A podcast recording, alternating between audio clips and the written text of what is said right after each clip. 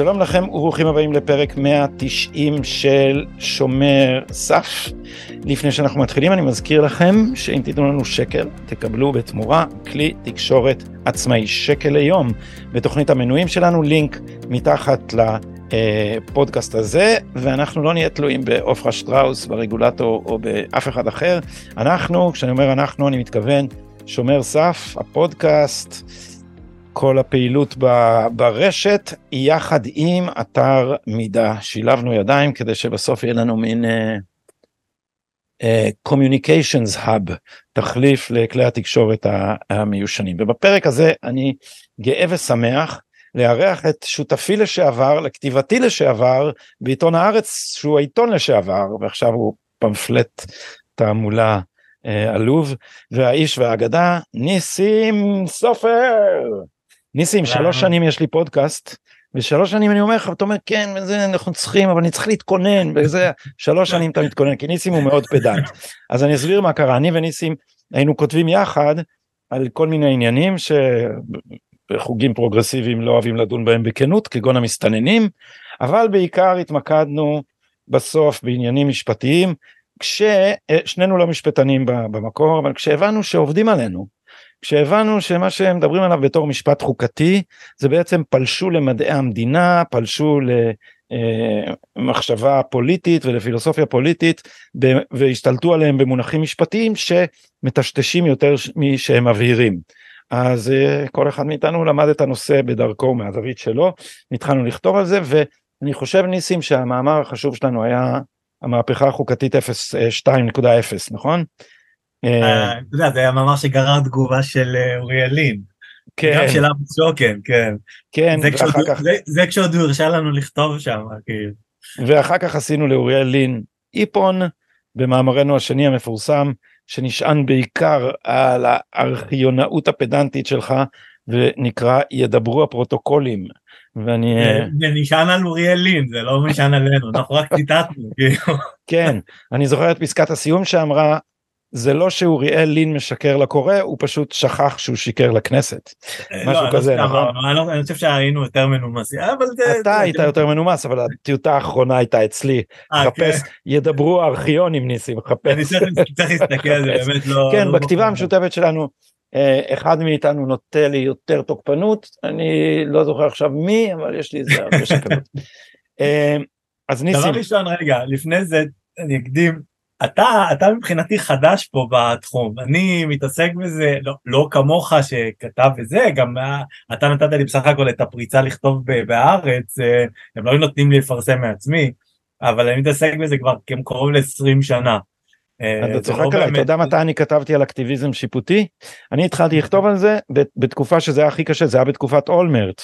לפני, נדמה לי המאמר הראשון היה לפני 17 שנה, קדם לו איזה משהו שבו ההברקה שלי הייתה שזאת הייתי מאוד uh, טירון אבל הבנתי מי נגד מי כי זה מהבית אבא שלי אמר בשנות ה-70 כשהייתי ילד הוא עוד אמר לי תסתכל על ברק זה הבן אדם המסוכן ביותר. ו... באמת? כן וואו. כן אבא שלי אחרי שהוא התעקש להעיף את רבין אבא שלי אמר זה צמאון כוח ותו לא. Uh, ו... ו...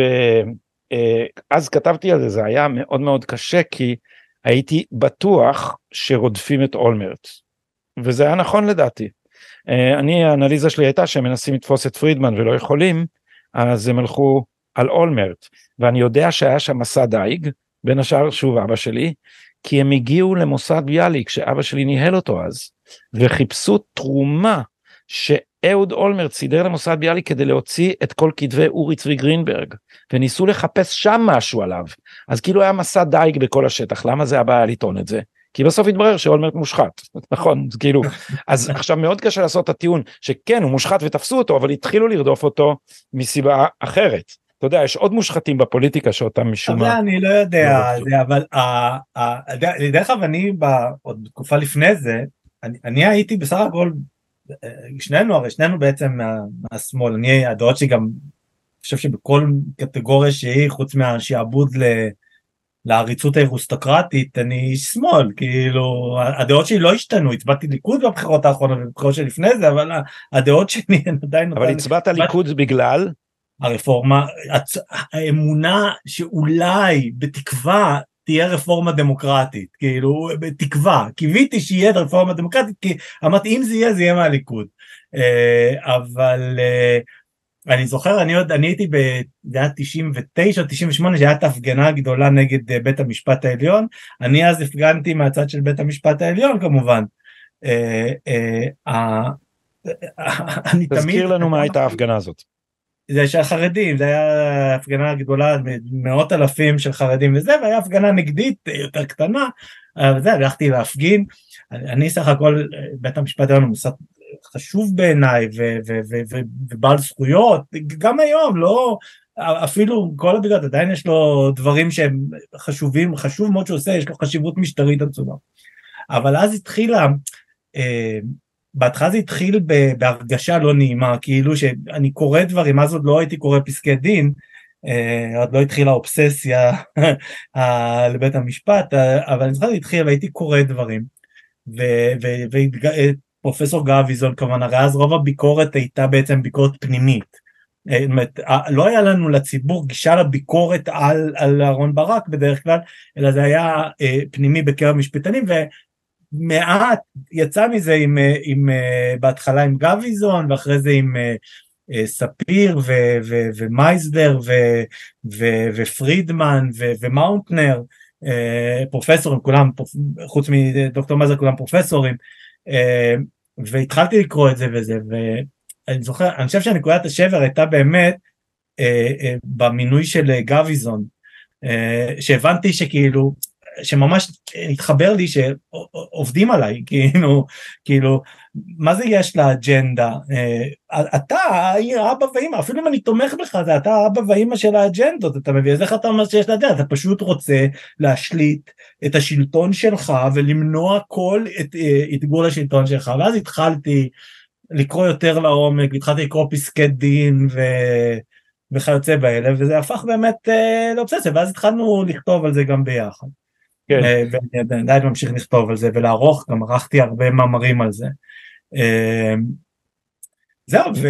ויש לזה, בעיניי יש לזה חשיבות עצומה, כי אנחנו חלוקים אולי בשאלה מי, אבל יש שכבה שלמה של פרופסורים בין במזיד ובין נגיד אני אקבל את הגרסה הכי נדיבה בטעות שממש מוליכים שולל את הציבור בזה שעוטפים את ה...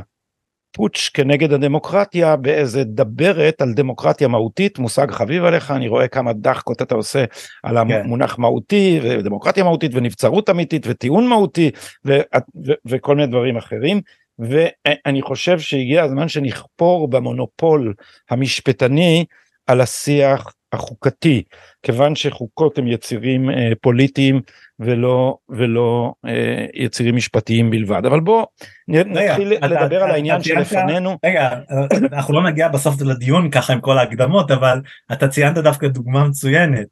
דמוקרטיה מהותית. אה, דמוקרטיה מהותית אה, א' יש מושג כזה יש מושג כזה substantive uh, uh, כאילו מושג כזה במחקר של מדעי המדינה נאמר substantive democracy אה, מושג שיש עליו הרבה מאוד מאמרים בזה, אבל הדמוקרטיה המהותית שאנחנו משתמשים במושג הזה, אנחנו מדברים דמוקרטיה מהותית בפירוש שהתקבל בישראל והוא בעיקר מושפע מאוד ממה שכתב אה, פרופסור ברק. ברק.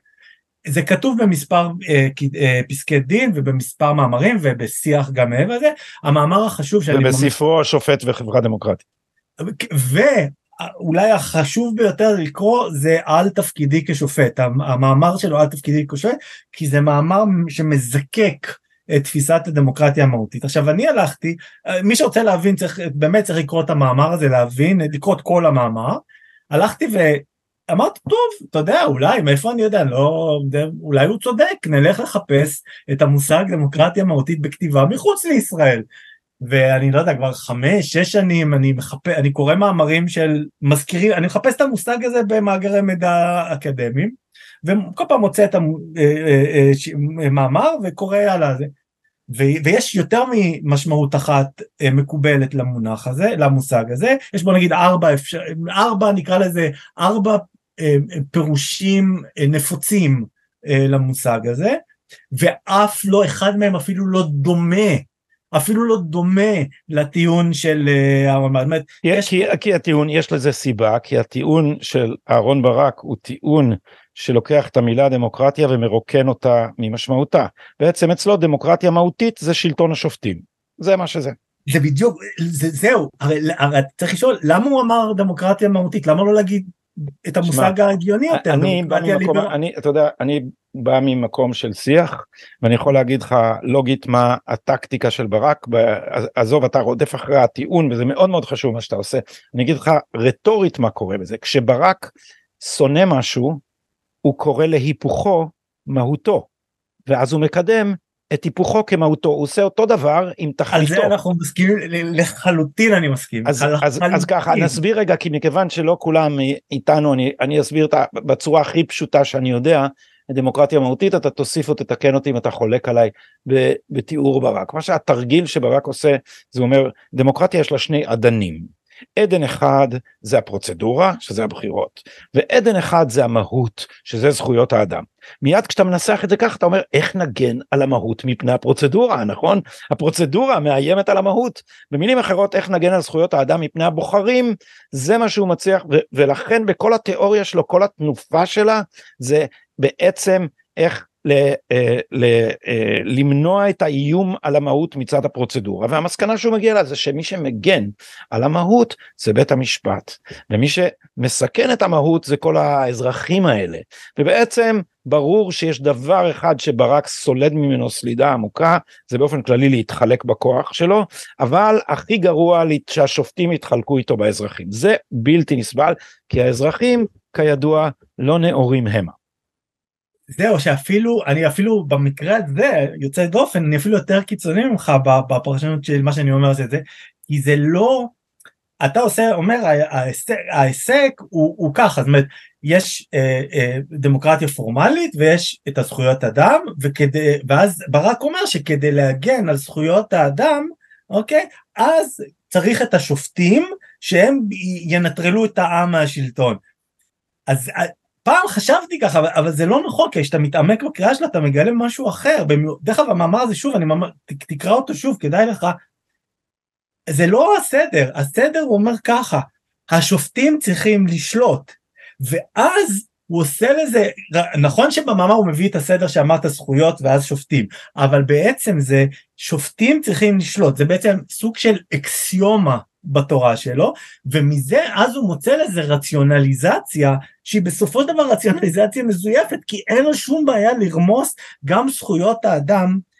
כשאתה קורא את המאמר אתה מגלה שלא רק שלטון העם אצלו כפוף לשופטים, אלא שבעצם שלשלטון של השופטים כפוף גם כל העקרונות של הדמוקרטיה הליברלית, זה לא בכדי שהוא אמר דמוקרטיה מהותית ולא את המושג המקובל, הנפוץ, שכולנו משתמשים בו, דמוקרטיה ליברלית, שזה בוא נגיד בשורה אחת דמוקרטיה ליברלית זה, זה שלטון העם, אוקיי? ששמו עליו עוד אה, אה, אה, עוד עקרונות כדי לאזר, למעשה כדי לשמור על העם מפני השליטים שזה בקיצור נמרץ זה הפרדת הרשויות, אה, שלטון החוק וזכויות אדם ואזרח. אה, אז הוא אומר, ואתה קורא את זה, אתה פשוט לא מאמין שאתה, אני לפחות, אני, אני קורא את זה, ואני כל פעם, אני קראתי את המאמר הזה אולי כבר, לא יודע, 30 פעם, וכל פעם שאני קורא את זה, אני פשוט לא מאמין שאני קורא מה שאני קורא, וש, ושהדבר הזה עבר, אה, אה, כאילו התקבל. הוא, הוא אומר, הוא אומר, בעצם כל העקרונות של הדמוקרטיה הליברלית הם לא מהותיים. זאת אומרת, צריך לקחת אותם ולעשות מהותיות לדמוקרטיה, צריך בעצם את הפרדת, הוא אומר צריך הפרדת, אה, אה, נצמצם את זה להפרדת רשויות מהותית. מה זאת אומרת הפרדת רשויות מהותית? שיש הפרדת רשויות, זאת אומרת שצריך איזונים ובלמים בתוך הרשויות ובין הרשויות, חוץ מרשות אחת, שעליה לא צריך להיות לא איזונים ובלמים. ולא בלמים. ולא בלמים. לא, אבל גם לא איזונים ובלמים חיצוניים, ולא, אומרת מוסדים שרשות מאזנת רשות, ולא איזונים ובלמים פנימיים גם.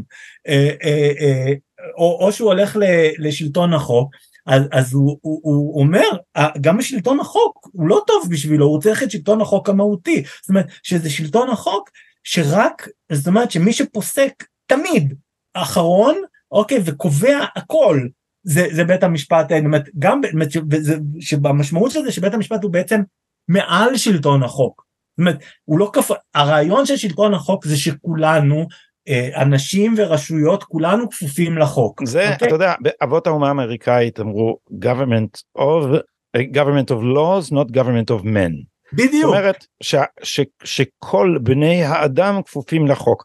government of men זה שמישהו נמצא מעל החוק. את מה שברק רוצה זה שהשופט יהיה מעל החוק. החוק כפלסטלינה בידיו ויש כל מיני אמצעים זה לא רק ה... זה לא רק פסילת חוקים כמו שחושבים הדבר כן, לא, גם הכלי זכו, הכי, אבל גם זכויות אפילו לא הסבירות והמידתיות והדברים האלה כי הכלי הכי משמעותי בעיניי זה הפרשנות התכליתית שבעצם אתה יודע בספר שלי יש section uh, שנקרא uh, התקפתו הפוסט מודרנית של אהרן ברק על שלטון החוק.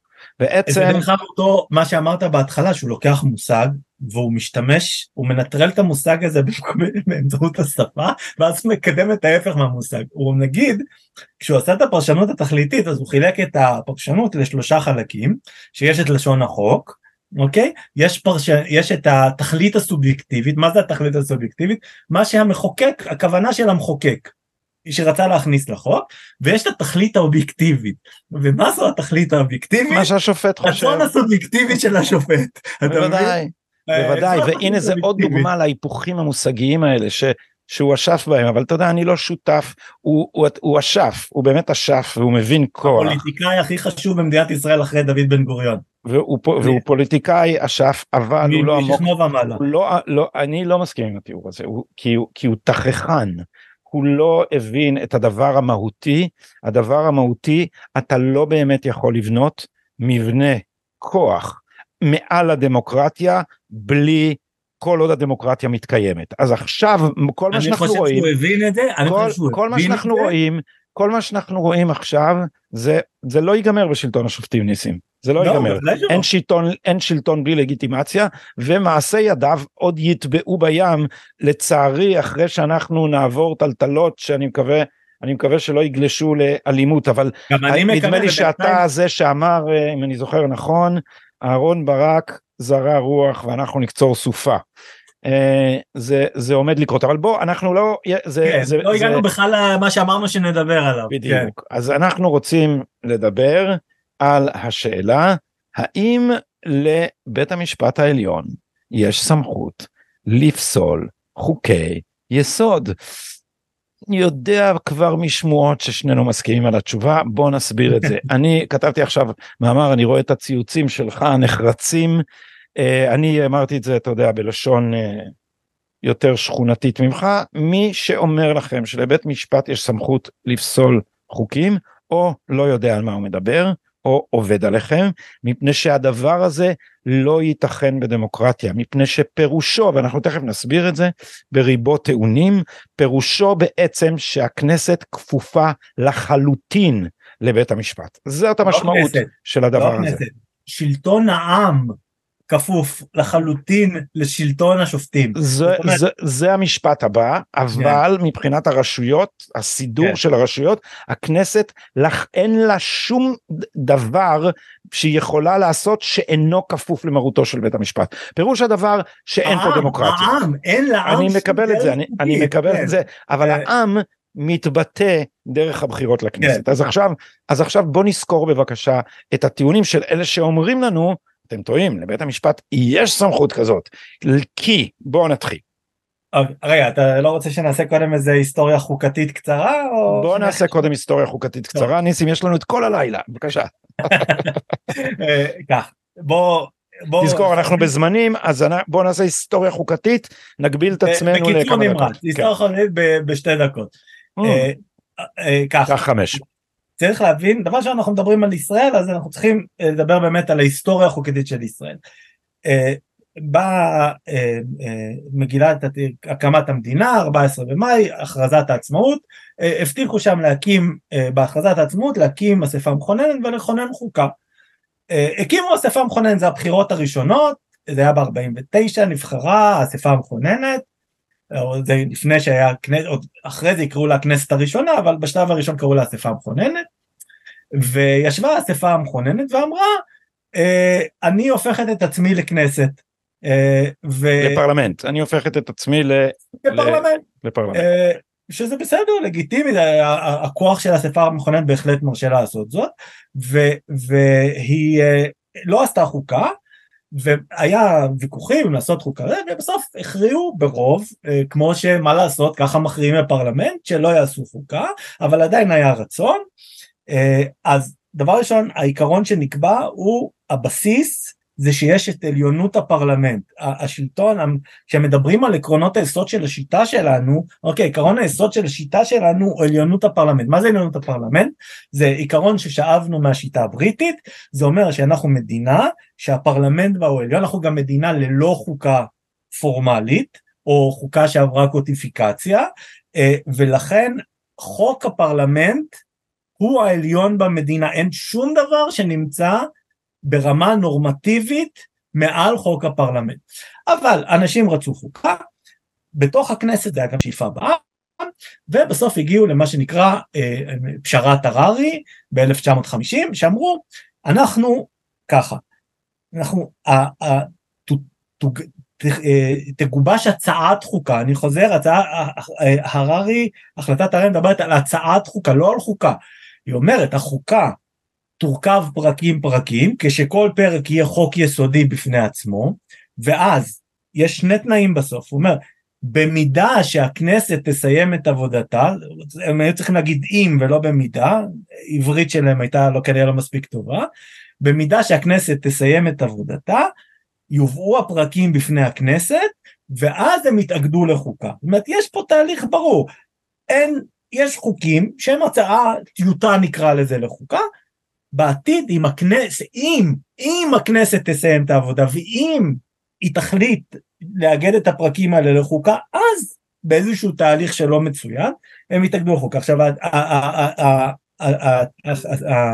הפשרה הזאת היא הצעת הררי, החלטת הררי, שהתקבלה, שדרך אגב היא לא התקבלה בחוק ואפילו לא התקבלה ברוב מוחלט של חברי הכנסת, אבל אפשר לקרוא לה הצעה מכוננת, אה, החלטה מכוננת, היא, היא אמרה, היא לא אמרה עליונות נורמטיבית לחוקי היסוד, זאת אומרת שחוקי היסוד הם מעל חוקים רגילים, היא, היא לא אמרה שיש איזשהו הליך חקיקה מיוחד לחוקי היסוד, היא לא נתנה לחוקי היסוד שום אלמנט של חוקה בפועל ש, שמוכר לנו מכל החוקות בעולם. Uh, בסדר, ואז ב-1958 היה חוק היסוד הראשון, חוק יסוד הכנסת, והכנסת חוקקה לה את החוקים, הגענו לשנה האהובה עלינו, שזה לא 95 אלא 92, אה, ואז מחוקקת הכנסת אה, שני חוקי יסוד, חוק יסוד כבוד האדם וחירותו, דרך אגב צריך לציין שגם בבית המשפט היה מקובל שאין עליונות לחוקי היסוד, זאת אומרת שאפשר לשנות הוראה של חוק יסוד בהוראה של חוק רגיל. אה, והנושא הזה הגיע אה, שלוש פעמים. אה, הכנסת יכולה, לא בית המשפט יכול. אבל לא, ניסים, לא, ספר, אני יודע שאתה מקצר, אבל ספר לנו כן. גם על הניסיונות לפני זה להעביר חוק זכויות יותר רחב. משנות ה-70 התחילו ניסיון להעביר, בעצם ליצור את מגילה, חוקה יש לה נקרא לזה שלושה חלקים בסיסיים.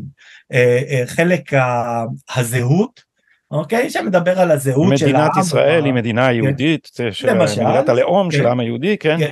כן, אה, אה, חלק של מוסדות, החלק המוסדי שאומר אה, הממשלה יש לה סמכויות כאלה וכאלה, הכנסת, הפרלמנט יש לה סמכויות כאלה. זה החלק שקובע את צורת המשטר, והוא החלק כן. הקריטי שלו.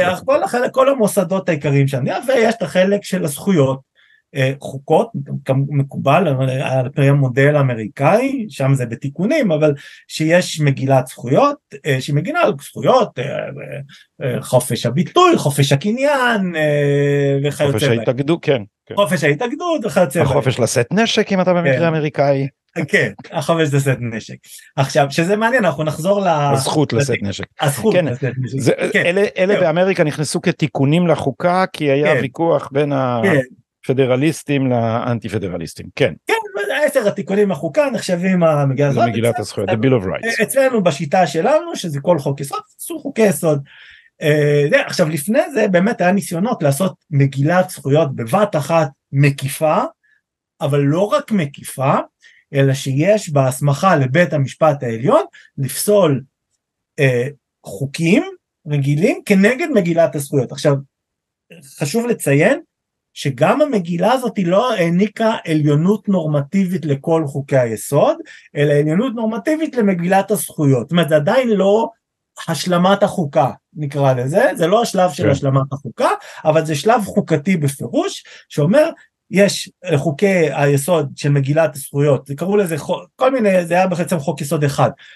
החוק היסוד הזה של הזכויות הוא יהיה מעל חוקים רגילים, וזה מה שייתן מה שנקרא ואנחנו נחזור לזה, זה טוב ששאלת את זה, כי הוא ייתן מה שנקרא בסיס נורמטיבי. למי שלא מכיר, למד משפטים או מתמצא בשיח המשפטי, כדי, יש יותר מפילוסופיה אחת איך אפשר לפסול חוק, אבל הפילוסופיה נגיד המקובלת, שמקובלת אצלנו לבטח, אה, שהפכה מקובלת אצלנו לבטח, זה גם הפילוסופיה של ברק, זה אה, פילוסופיה שנקרא לה אה, שיש סמכות מכוננת, והסמכות הזאת יכולה לכונן חוקים שהם במעמד של חוקה. זאת אומרת שהם נמצאים מעל חקיקה ראשית, אוקיי? ויש פירמידה של נורמות, אוקיי? שיש נורמה עליונה ונורמה מתחתיה ונורמה מתחתיה. זה מתבסס על אה, תורה של, אה, בישראל בעיקר זה נשאר על תורה של אה, חוקי המשפט, פילוסוף של המשפט שקוראים לו האנס קלזן.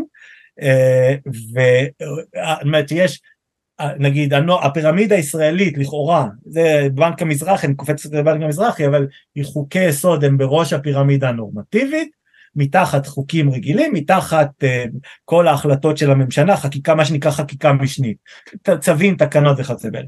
אבל צריך uh, להגיד אבל צריך להגיד שהחוק שה, הזה של מגילת הזכויות הכיל הסמכה מפורשת לבית המשפט. לא לא לא. של, שלא עברה. כל הצעות החוק של מגילת הזכויות ללא יוצא מן הכלל כללו כמה דברים, כללו למעשה אה, אה, מנגנון שמאפשר תקיפה של חוק כנגד חוק יסוד וכללו אה, הסמכה מפורשת של בית המשפט העליון כבית המשפט לעניינים חוקתיים.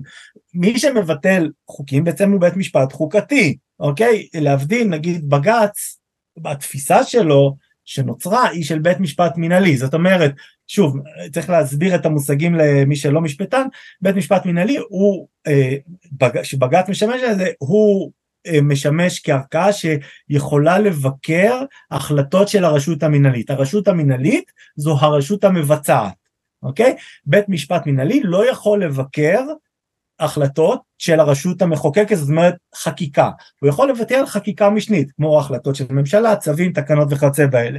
אה, הוא לא יכול לבקר חוקים, הוא יכול לפרש חוקים, הוא לא יכול לפסול אותם, אוקיי? עכשיו, אז כל ההצעות חוק האלה כללו אה, אה, בסיס נורמטיבי, לפחות ביחס לחוק היסוד הספציפי הזה, והסמכה מפורשת, זה ממש, אתה רואה, יש לך סעיפים, איך הוא יישב, באיזה הרכב הוא יישב, ואיך מותר לתקוף חוק, מה המסלולים, אה, לא, לא שדרך אגב זה היה שלם, אף אחת מההצעות האלה לא הייתה באמת שלמה אה, כמו נגיד שיש בחוקות חדשות מודרניות אבל שיש שם הסמכה באמת מפורטת איך עושים הכל כולל פסקת עליונות והכל. זה לא היה כי היא לא קבעה הם לא נתנו עליונות נורמטיבית לכל חוקי היסוד, זאת אומרת זה לא, כן. לא איגד את החוקה, זה לא יצר את החוקה.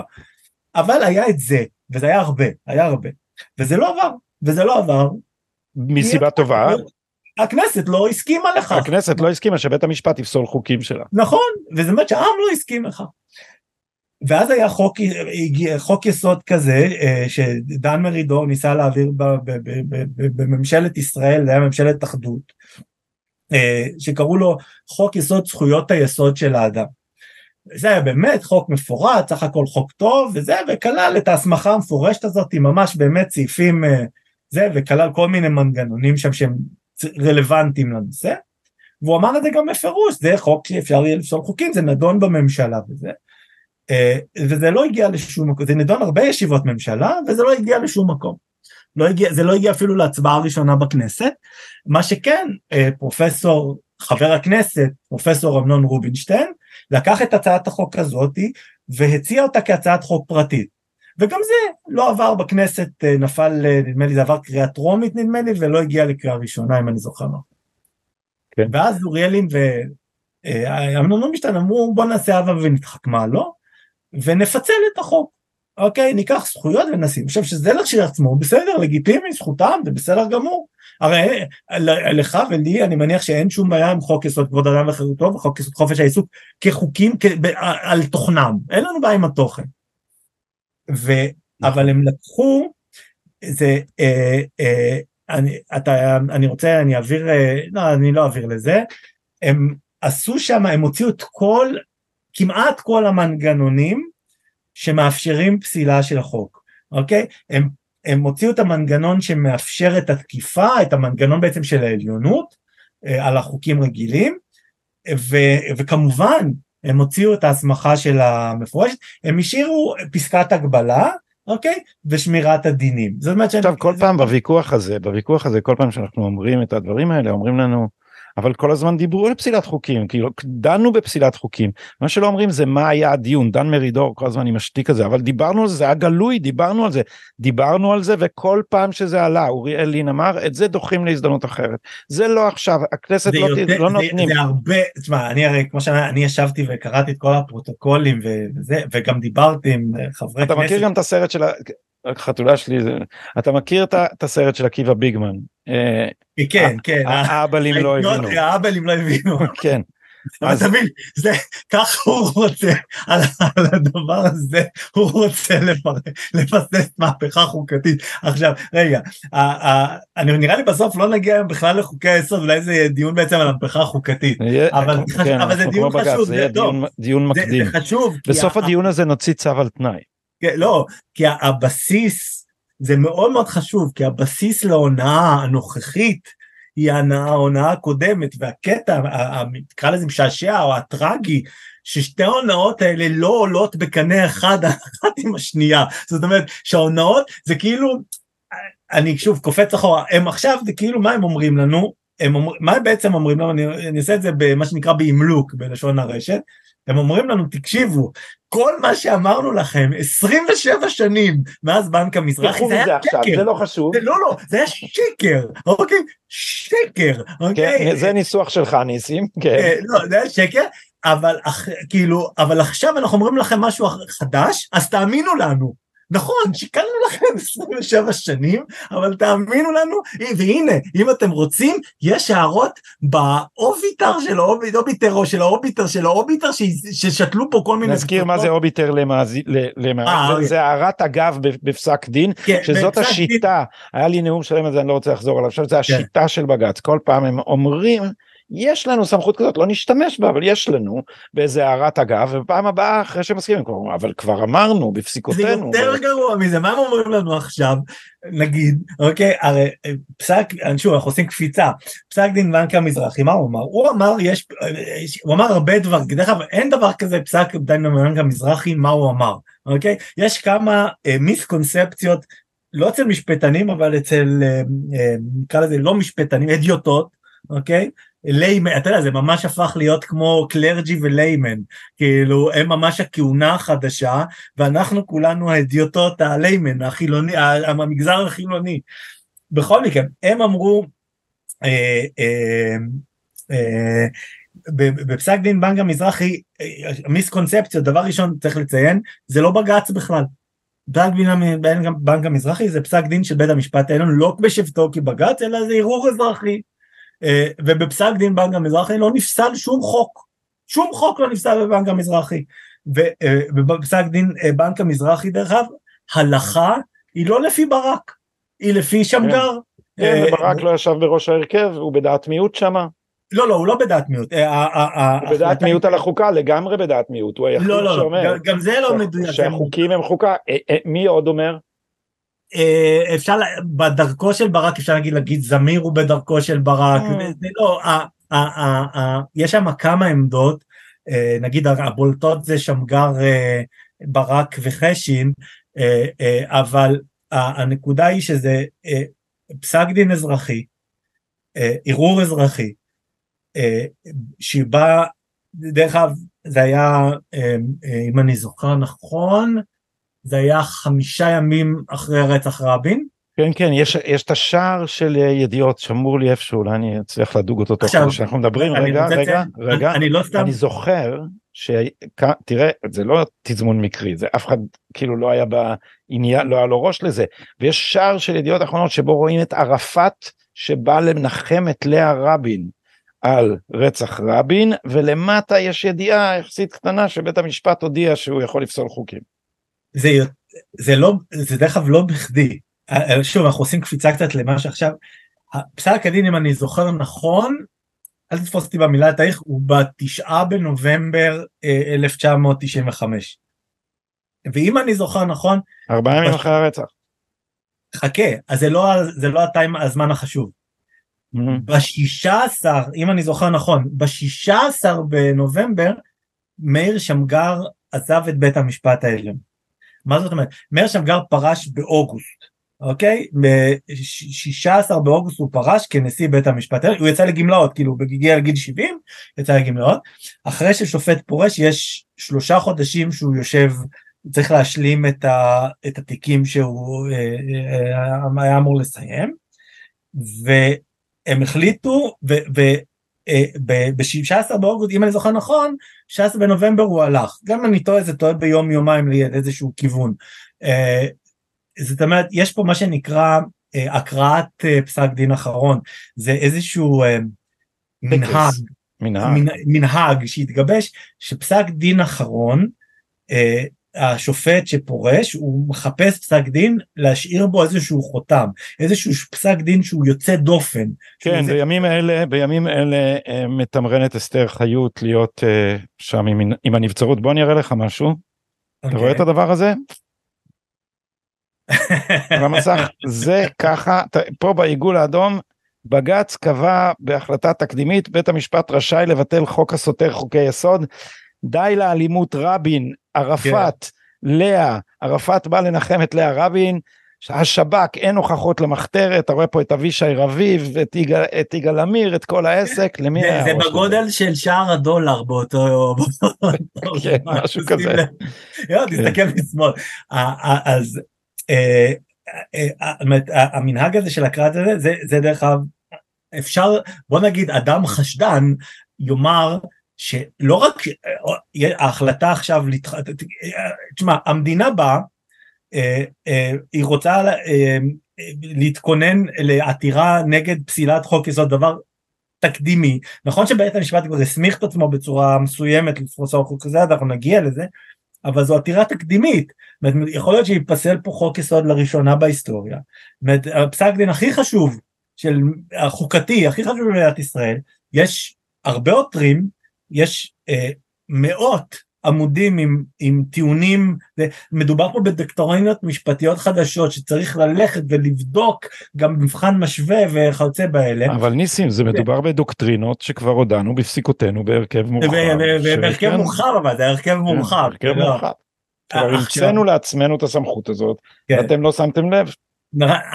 אנחנו שמנו לב אבל אה, כן. אתה. גם אתה שמת לב. כן, אבל אה, רוב האנשים כאילו מה, אף אחד לא... אנחנו כבר לא, מה שאני מסביר, גילוי נאות, אני חבר של יניב ואנחנו חברים טוב, יניב זה פרופסור יניב אוזנאי, שהוא לטעמי לפחות, לטעמך גם כן, רק בהיבט, אה, אתה מסתכל על זה כשלילה, אני מציין את זה בציון אובייקטיבי לפי דעתי, שהוא לטעמי הוא ה... נגיד ההוגה המשפטי הכי חשוב שיש כרגע בסוגיה הזאת, מצמצם את זה מאוד, כן. אבל הוא, הוא, הוא, אה, אז, אז תרשה לי רק להעיר באוביטר, כן. שאני רואה את הסוגיה מהצד השני של המטבע, ואני הייתי אומר הוא המניפולטור הכי מוכשר, כן, שמספק תירוצים לרצונו האמיתי, כפי שאני מתאר לעצמי אותו, שזה להנציח את שלטון השופטים ולמנוע כל התערבות. או כל יכולת של הציבור או של האזרחים הריבונים להפריע לשופטים למשול. זה מה שיניב רוזני עושה, בשם הדמוקרטיה. כשאני עורך מאמר של יניב לפרסם אצלנו בדיומה, וזה תמיד כבוד גדול שהוא מסכים בעיניי, אני תמיד אומר לו שחוץ מהשם של הכותב אני לא מסכים עם מילה במאמר. אה, אה, אבל אבל אני אציין שהוא באמת מבחינת רוחב הידיעה ויכולת האנליטית הוא לטעמי לפחות הוא המשפטן היותר בול, הכי בולט שיש כרגע יש הרבה דרך אגב ודרך אגב אני באמת יחסים אני אגיד לזכותם ש, שאפשר אנחנו מקיימים אפשר לקיים גם הם מוכנים לקיים מחלוקת ודיון ושיג ושיח עם אדיוטות אני סך הכל לא משפטן ובטח לא פרופסור למשפט, אה, אה, והם גם סך הכל הם נחמדים ואפשר באמת לקיים, בניגוד לעיתון הארץ, כבר היום אי אפשר לקיים שם דיון, איתם כן אפשר לקיים דיון והם מוכנים לתת גם אה, מאמרים ולהתווכח ובאמת במובן הזה אפשר להגיד דברים טובים עליהם, אבל נחזור לזה, אנחנו אני אומר לך בסוף לא נגיע בכלל לחוקי היסוד. אני רוצה אבל לפחות בוא לא. נסמן כי אנחנו באמת אני כן. רוצה שנגיע לפחות לפסקי הדין מן הזמן האחרון שבהם הם התחילו לחתור. אוקיי, אז היינו כן. היינו ב-92 חוקקו את אה, זה היה שם בוא נגיד בלשון החוק עצמו זה אני עכשיו אומר עובדה אוקיי בלשון החוק עצמו אין לא אה, אה, זה באופן חד משמעי, חד משמעית, זה לא נתון לוויכוח עובדתי. אה, אה, כמובן פרופסור ברק יכול כי למילים אין משמעות וגם לא הולכים בדרכו, אבל אם, אם מסתכלים על מילים כ, כמשמעותם הברורה, אז זה עובדה היסטורית. חוק, שני חוקי היסוד של 92 לא נתנו שני דברים. אחד, הם לא נתנו הסמכה מפורשת לבית המשפט העליון לפסול חקיקה כנגד חוקי יסוד. המילה, המילים, צמד המילים, של, שלושת המילים, אה, שלוש המילים, סליחה, שלוש המילים בית המשפט העליון או, בית, או בג"ץ לא נזכרים בחוקי היסוד, נקודה, אוקיי? לא נזכרים, זה אחד. שתיים, חוקי היסוד לא קבעו עליונות נורמטיבית לכל חוקי היסוד. אלה עובדות, אוקיי? עובדות. כן. עובדות ומשפט זה דברים שונים כי במשפט באמת זה צריך להכיר בזה הוא לוקח דברים הוא מפרש אותם ולפרשן יש המון כוח. אה, אה, בא, מה שכן היה בחוק זה פסקת ההגבלה שהיא אומרת שאין פוגעים בתוקפו של חוק אלא לתכלית ראויה ובמידה שלא נדרש שזה פסקה חשובה שהיא בוא נגיד אפשר לטעון אני עכשיו לוקח את הצד שלהם של המחנה השני הם אומרים, תשמעו, יש פה הסמכה, יש פה שני דברים, יש פה עליונות מתפרשת, או נגיד קבילה של הכנסת את עצמה, או עליונות נורמטיבית מתפרשת, אה, זה אחד. תסביר את המונחים האלה ניסים, כי לא כולם כמונו. אה, אוקיי. בעצם צריך לקרוא את, בשביל זה צריך לקרוא בעיקר את שמגר, כי שמגר מדבר על שתי התורות כאילו, הוא אומר, לפ... תורה אחת נגיד לפרלמנט יש כוח בלתי מוגבל, אה, אה, זה, זה כוח מחוקק בלתי מוגבל, זה מושפע מהתפיסה שהיא רלוונטית. לא, לא, זה לא, זה התפיסה הבריטית ליתר דיוק, כי אה, בבריטניה התפיסה הקלאסית היא א', אין חוקה, כשאומרים אין חוקה על בריטניה וניו זילנד וישראל, צריך להסביר שוב בשורה מה זה חוקה, הכוונה היא לא שאין חוקה, לכל מדינה יש חוקה, אוקיי, המובן הזה. לא, לא, לא, רגע, אני, יש, לכל מדינה יש הסדרים חוקתיים, בואו נדייק. כן, אפשר להגיד שקובץ ההסדרים החוקתיים הוא חוקה. עכשיו, במדינות ש... אבל יש חוקה שהיא חוקה פורמלית, או חוקה שעברה קודיפיקציה, זאת אומרת שאפשר, החוקה הזאת יש מסמך שכתוב. עליו למעלה חוקה, כן. ויש מתחתיו סעיפים, כן. זהות המדינה, כן. המוסדות והזכויות. שזה בדרך. באמת מושפע באמת מהמודל האמריקאי, יש גם וריאציות של זה, נגיד החוקה השוודית זה חוקי יסוד, וזה, אבל אבל יש, יש חוקות עם ארבעה... פסקאות אה, נצחיות, יש כל מיני, כן, כל מיני לא, לא. וריאציות, לא, אבל זה, רק החוקה של ישראל, שאהרון ברק המציא אותה, לא כתוב עליה שהיא חוקה והפרלמנט לא ידע שהיא כזאת. זהו, עכשיו, יש את החוקה הניו זילנדית והחוקה זה שהם, מה זה חוקה שנקרא לה, קוראים לזה חוקה שלא עברה קודיפיקציה או חוקה יש גם שיקראו לזה חוקה מטריאלית זה שזה חוקה שהיא קובץ של חוקים פסקי דין מנהגים נורמות וכיוצא באלה שהם לא מאוגדים אין מסמך אחד שאומר זה כל זה זה חוקה אין אין אין אה, תפיסה של אה, זה והכי חשוב החוקה הזאתי לא עולה על חוק של הפרלמנט. אוקיי? כי הפרלמנט עליון זה מבוסס על תפיסות אה, אה, של ריבונות הפרלמנט תפיסות בריטיות. עכשיו, ישראל קמה ככה, אוקיי? היא אמרה, אני אעשה חוקה, אני עושה הצעה לחוקה, טיוטה לחוקה, ובעתיד אולי חשוב לציין שהחלטת הררי לא דיברה על ודאות שתהיה חוקה, אלא על תנאי, זה חוקה על תנאי, זה הצעת חוקה, כן. ככה היא פותחת, ואז היא אומרת במידה שהכנסת תשלים את עבודתה, אוקיי? זאת אומרת אם הכנסת לא תשלים את עבודתה, או גם נובע מההמשך שלא תחליט לכונן חוקה, אז לא תהיה חוקה.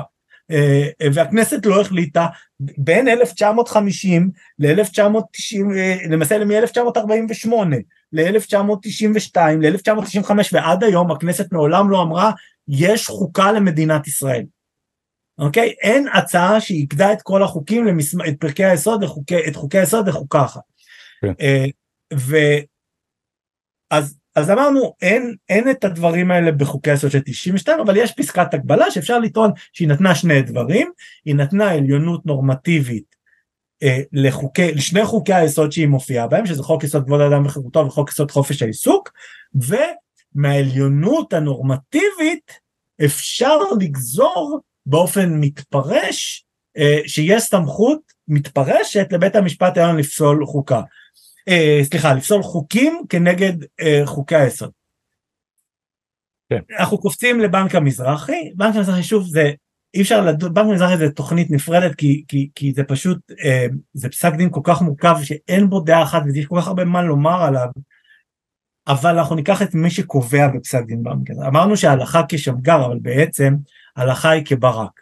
כי ברק קבע שוב, גם הקביעות של ברק הן גם כן מורכבות, זה קשה לעשות להן הפשטה, אה, אבל כהכללה, ברק קבע, אה, לכנסת יש שני כובעים, כובע מחוקק וכובע מכונן, הכנסת מחוקקת את חוקי היסוד בכובעה המכונן, לכן חוקי היסוד הם חוקה, חוקה בהווה ובפועל, אוקיי? אה, אה, והמשפט המפורסם שלו מפסק דין מזרחי שאני מאוד אוהב אם אני לא טועה זה עמוד 402 אכן יש למדינת ישראל חוקה נקודה אלה הם חוקי היסוד. ועל זה אמר אה, נשיא בית המשפט לשעבר לנדוי. אה, אה, משה לנדאו לנדאו לנדאו לנד, כותבים לנדאו? כותב לנדוי כן, כן. אה, אמר אה, החוקה כמו שהיא מתוארת על ידי הנשיא ברק היא החוקה הראשונה שבאמרי, משהו כזה, אני עושה פרפרזה, שניתנה באמרי פיו של בית המשפט. באמרי פיו של בית המשפט, למעשה זה כן. באמרי פיו של ברק, תחשוב על ההיבריס, אה, בא שופט, כי יושבת כל המדינה על המדוכה כבר 50 אה, שנה, אוקיי, ודנה על חוקה ולא עושה את זה, והכנסת לא עושה את זה, העם לא עושה את זה, בא שופט, אומר אני מכריז, בבאזל הכרזתי על מדינת היהודים בבית המשפט. אתה יודע, היה, היה פעם ויכוח בין מלומדים על, על רומא, ומומזן, אחד מההיסטוריונים החשובים, הטען של הרומאים הייתה חוקה ופרופסור לי היה מורה בשם פרופסור רובין שהיה מחקה את המורה שלו פרופסור ג'ונס שאמר הכל לרובין היה קול גבוה ולג'ונס היה מבטא אנגלי אז זה היה The Romans never had a constitution until Momsen came and gave them one. אז אה, לישראל מעולם לא הייתה חוקה עד שאהרון ברק הגיע ונתן לה אחת. יצר, הוא לא, הוא לא נתן, הוא, יצ, הוא באמת יצר אותה. מה זאת אומרת הוא יצר אותה? הוא בא ולקח את שני חוקי היסוד והוא אמר ככה, אני לומד משני חוקי היסוד שני דברים. דבר ראשון, ושוב אנחנו חוזרים, זה הכל בהערת אגב, בערעור אזרחי, אוקיי? אה, זה לא, אה, אין פה, זה, זה לא שום דבר שקשור לשום דבר. הוא בא ובהערת אגב אומר, משני חוקי היסוד אני לומד שלכל חוקי היסוד הם נמצאים, יש עליונות נורמטיבית, הם נמצאים בראש הפירמידה הנורמטיבית. כל חוקי היסוד הם מעל החוקים. אחרי זה הוא הפך את זה גם לרציו בפסקי דין מאוחרים, החשוב מהם זה פסק דין חירות. אה, אה, אבל בשלל פסקי דין שהוא ממש אומר, כל חוקי היסוד יש להם עליונות על כל החוקים הרגילים, שדרך אגב אי אפשר ללמוד את זה מחוק היסוד, אה, מחוק היסוד עצמו, כי אני רוצה להקריא לך שנייה אה, שורה אה, קטנה מחוק יסוד כבוד האדם וחירותו. נכון שאנחנו מדברים על חוק יסוד כבוד האדם וחירותו, תכף אנחנו נדבר על המבנה של למה החוקי היסוד הם לא, הם לא חוקה ולא מתאימים להיות חוקה. אז נכון אנחנו תמיד אומרים להם, תשמעו זה יתקבל ברוב של 32 נגד נגד 21. אה, אה, איזה, איזה חוקה אתם מכירים שהתקבלה ברוב כזה?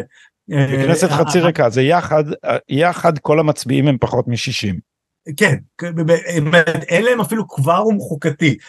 ומה הם אומרים לנו? מה התירוץ החדש שלהם? למה זה כן כי אחר כך ב-94... לא, לא, לא, לא, זה התירוץ החדש הישן. כי תשים לב שעכשיו הם כמעט כבר לא מדברים על למה בנק המזרחי מסמיך את, את למה בנק המזרחי הופך את חוקי היסוד לעליונים? למה? כי זה מתנגש להם ב, ב, עם ב, הרעיון של לפסול חוקי יסוד. כן, כן. טוב אנחנו נבוא לשקר.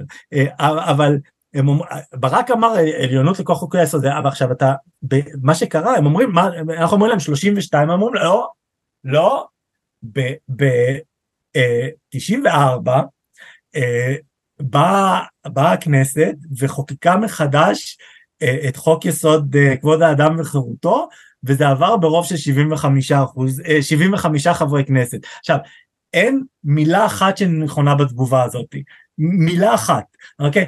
אה, מי שאומר אותה זה בדרך כלל לא משפטנים, כי משפטנים לא יעשו את הטעות.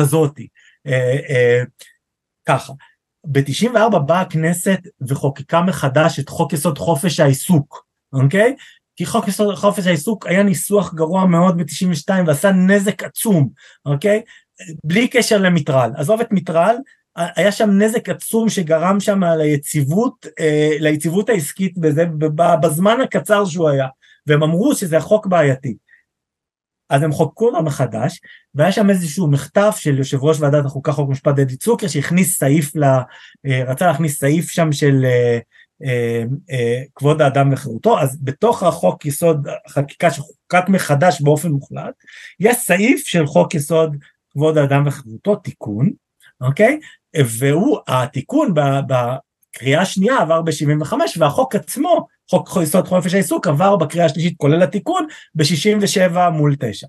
Uh, אה, עכשיו אמרו לנו זה, זה נותן עכשיו אמרו להם רגע אבל החקיקה עצמה אז היא, הייתה חוקתית אז או שהיא חוקתית מעכשיו? אבל זה לא נקודה הרי הוא אומר שיש עליונות נורמטיבית.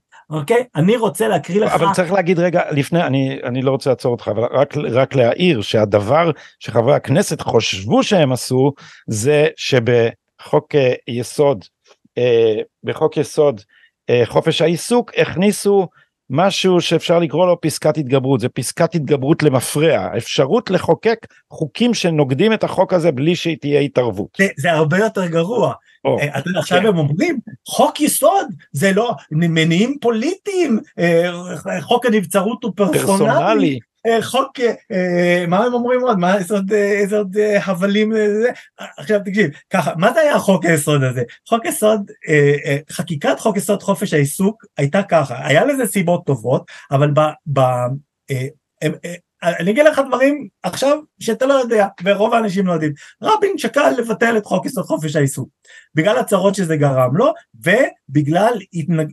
הבעיה שהייתה לש"ס אוקיי אה, היה, לא נכנס לכל הסיפור, היה... אה, אה, רצו לאסור, רצו להתיר או לאסור יבוא בשר? לא, רצו לאפשר יבוא בשר, אוקיי? אבל לעשות, היה שם סיפור עם בשר שיהיה בשר לא כשר, אוקיי? וזה היה התנגשות עם חוק יסוד חופש העיסוק, ולא יודעים מה לעשות, ו...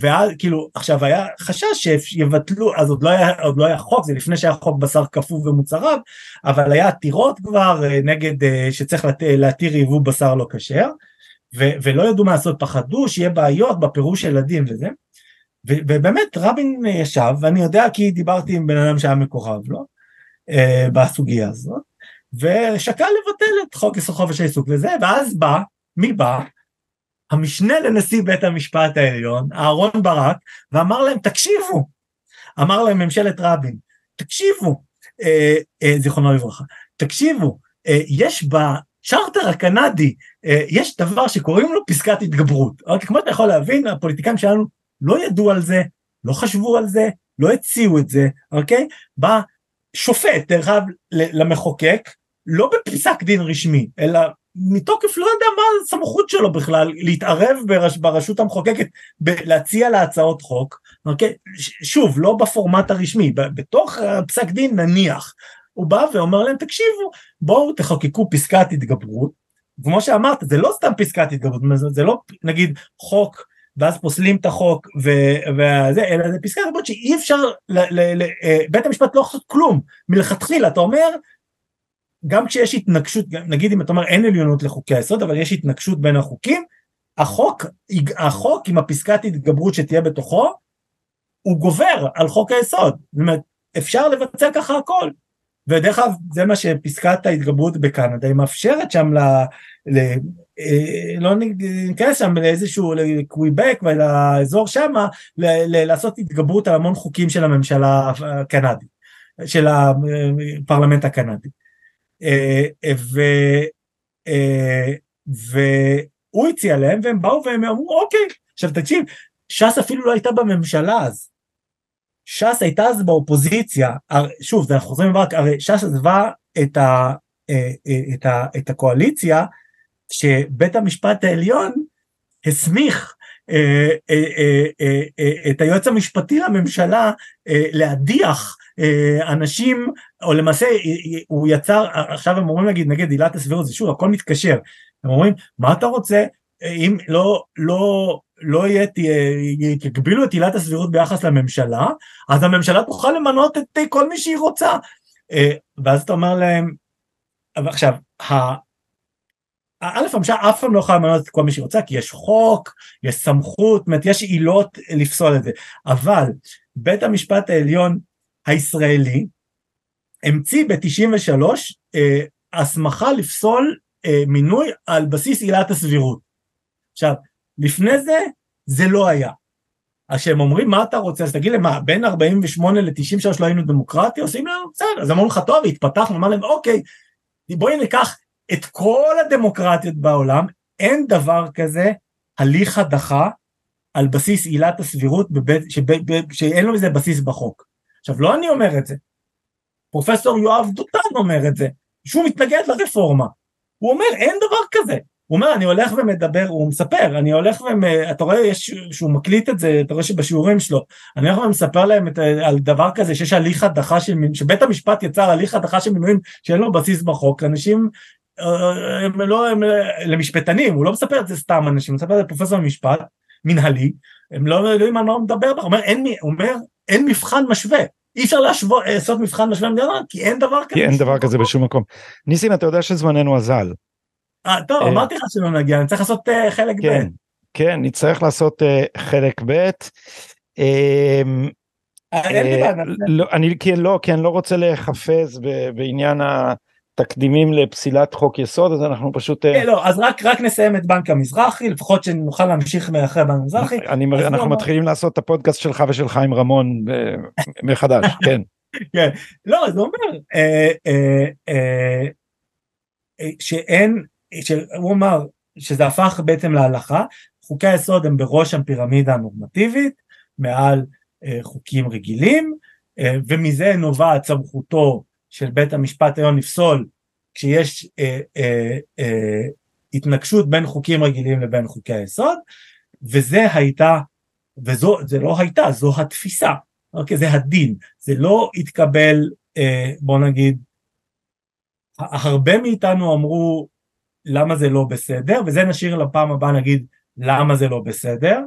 אה, mm-hmm. אבל זה לא התקבל זה לא זה זה כן הפך לדין אוקיי? אבל זה לא התקבל לא על ידי הכנסת, היא אף פעם לא חוקקה את זה, וזה לא התקבל על ידי רבים בציבור, וזה גרם... עד הרפורמה, כי הרפורמה הייתה במובן מסוים, היא, היא, היא קיבלה את האלמנט הזה בצורה ממותנת, אבל קיבלה את האלמנט הזה של האפשרות של בג"ץ. וגם על הרפורמה נדבר, מה שאנשים מהצד השני לא מבינים, שהרפורמה היא בעצם הייתה אה, היא בעצם סוג של אה, נקרא לזה רסטורציה, אוקיי?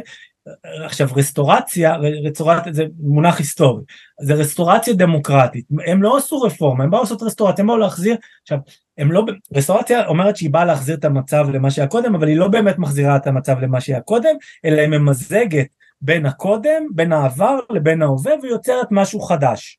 אמר ז'וזף דה מסטר על הרסטורציה המקורית, אי אפשר לגלגל לאחור את המהפכה הצרפתית יותר משאפשר להעלים את אגף, אגם ז'נבה בבקבוקים. זהו, אז יריב, מה שהם לא מבינים, ששר המשפטים יריב לוין, וכל הצד, ולמעשה כל הצד, אני לא, אני לא אומר את זה, אני אומר משהו אחר. הם באו לעשות רפורמה, אה, סליחה, רסטורציה, הם אמרו, אוקיי, אנחנו נעשה... אני אקח את המונח הזה, זה מעולה. כן, רסטורציה, אנחנו ניקח ונעשה כמה מיני תיקונים שיגבילו חלק מהסמכויות שבית המשפט יצר לעצמו במשך יותר מארבעה עשורים. כשמדברים נגיד על הגבלת עילת הסבירות, זה, זה לא מ-1995, זה להגביל מה שבית המשפט יצר ב-1980. דפי זהב? ברק, בפסק דין אה, דפי זהב, שזה התחיל עוד קצת קודם אפילו. אה, אה, וזה, ויש עוד הרבה... יודע, אתה יודע ניסים אני אגיד לך כי אנחנו באמת צריכים לסיים אבל אני אגיד לך כאילו יש המון דיונים על מה בעצם זה תורת ברק כי זה דבר חמקמק כזה כי הוא עושה ככה והוא עושה ככה והוא עושה ככה. אני אומר זה הכל חרטורת יש רק עיקרון אחד שאפשר לקרוא לו תורת אחד. ברק והוא אני אחליט זה הכל. כל השאר זה להטוטים. נכון אבל בגלל שהוא לא יודע שחייו של בן אדם אינם נצח וכשופט הוא צריך לפרוש אה, אה, הוא אה, בעצם הוא עדיין מחליט. כן אבל השופטים גם אחרי זה השופטים זה אתה יש כאלה שנוהגים להעליב אותם ולקרוא להם מועצת, ה, מועצת שומרי החוקה כמו שיש באיראן. זה הרבה יותר גרוע מדובר לסוג של מועצת מועצה של מלכים פילוסופיים שהם לא נבחרים, שהם יחליטו את כל, הם מצויים מעל כל המרכיבים המקובלים של המונח דמוקרטיה, אוקיי? או דמוקרטיה ליברלית, מעל כל העקרונות, הם מצויים מעליהם, אוקיי? והם יקבעו הכל.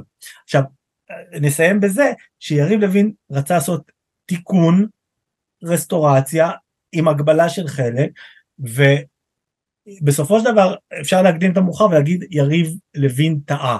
אני לא מדבר על הטעות שלו בדרך שזה בוצע, אני מדבר על הטעות שלו בדרך, אה, במטרה. אין ולא יכולה להיות רסטורציה, מה שצריך זה רפורמה. זאת אומרת שצריך ליצור הגבלות הרבה יותר דרסטיות על בית המשפט ממה שלוין הציע.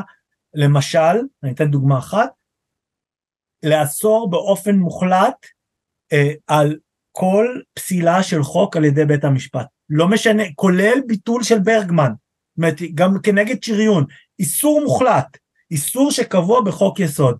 וכי למה? כרגע, כי החוקים לא באים, צריך להסתכל על המטרה הכוללת. המטרה הכוללת, שזה, צריכה לזהות מה הבעיה הכוללת, והבעיה הכוללת בשורה אחת, זה שבית המשפט העליון, זה מצער אותי, אותי מאוד להגיד את זה, בית המשפט העליון ומערכת המשפטית כולה הפכו לאיום, לסכנה ברורה ומיידית לדמוקרטיה הישראלית. הם התחילו כחטוטרת על גבה של הדמוקרטיה הישראלית, אבל החטוטרת החליטה להשתלט על הגוף כולו, על הגוף כולו, ובחטוטרת צריך, לטפ... צריך לטפל בחטוטרת, לא ההשלכות של מה שהיא עשתה, לא בהשתלטות שלה על הפה, לא בהשתלטות שלה על המוח, לא בהשתלטות שלה על הידיים, צריך לטפל בחטוטרת, אוקיי? ובית המשפט העליון הפך לאיום ולסכנה לבית המשפט העליון. אני מדבר על דרכים לגלי, שיהיה ברור, כדי שלא יעוותו את... אתה לא מתכוון לעלות ב-D9. לא, לא D9, אלא בצורה, בצורה לגליסטית, אה, אה, אה, לגלית, חוקים על ידי הסכמה של העם, לא צריך הסכמה רחבה זה גם שקר שניכנס אליו זה אה, כי כל מה שאני אומר שצריך לעשות אני אומר שזה שבא אחרי זה יכול לשנות אוקיי ייבחר יאיר לפיד אה, ובני גנץ ויקבלו 61 שיחוקקו את החוקים שלהם ואני אגיד כן. אני אתנגד לכל חוק אולי שהם יגידו אבל אני החוקים שלהם אבל זה יהיה חוקי ולא תקרא לזה הפיכה ניסים סופר אני מאוד מודה לך על חלק אה, א' מתוך שישה. חלק א', ש, כן. שבו אה, עסקנו במקורות הרעיון שיש לבית המשפט סמכות לפסול חוקים, וראינו שאין לו, אין לזה שום מקור בחקיקה. אני מודה לך מאוד על השיחה מאירת העיניים הזאת, ובוא נקבע לנו להמשיך בה להבא. ובזאת אני מאחל לך לילה טוב. לילה טוב.